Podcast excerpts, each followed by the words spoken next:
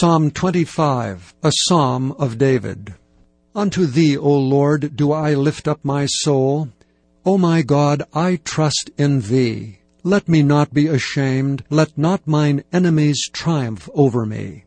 Yea, let none that wait on thee be ashamed. Let them be ashamed which transgress without cause.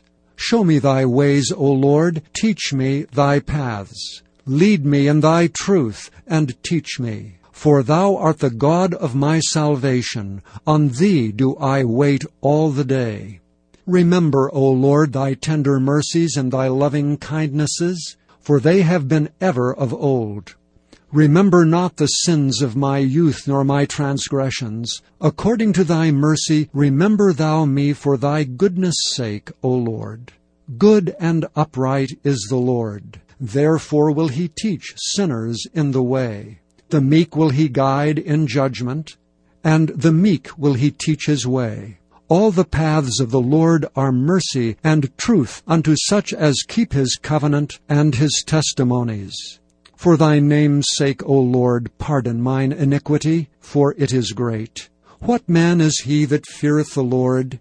Him shall he teach in the way that he shall choose. His soul shall dwell at ease, and his seed shall inherit the earth. The secret of the Lord is with them that fear him, and he will show them his covenant.